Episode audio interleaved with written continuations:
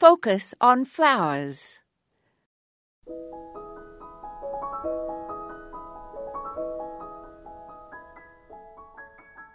I like to plant lots of annual coleus. It is true they do not bloom, and even if they try to, it is best to snip off the insignificant little blooms so that the plant does not go to seed.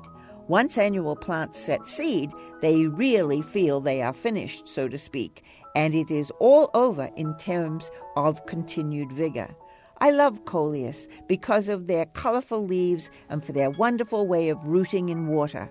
Once their pretty little white roots appear on a stem, it is easy to pot them up or stick them in the garden, and magically one has new plants. Water the cuttings well for a time after they're first planted in the soil. I am enchanted at the moment, and of course you will recognize that I enchant easily when it comes to plants. However, I am enchanted by the dark red coleus. They glow in the light. I cut them as filler in all of my garden bouquets.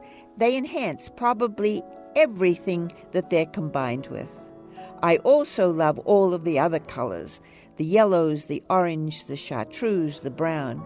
I like them in a bed, in a pot, as they seem to make everything else that flowers look even more splendid. They even make splendid pops of color in a plain old green bed of ground cover. This is Moya Andrews, and today we focused on enhancers.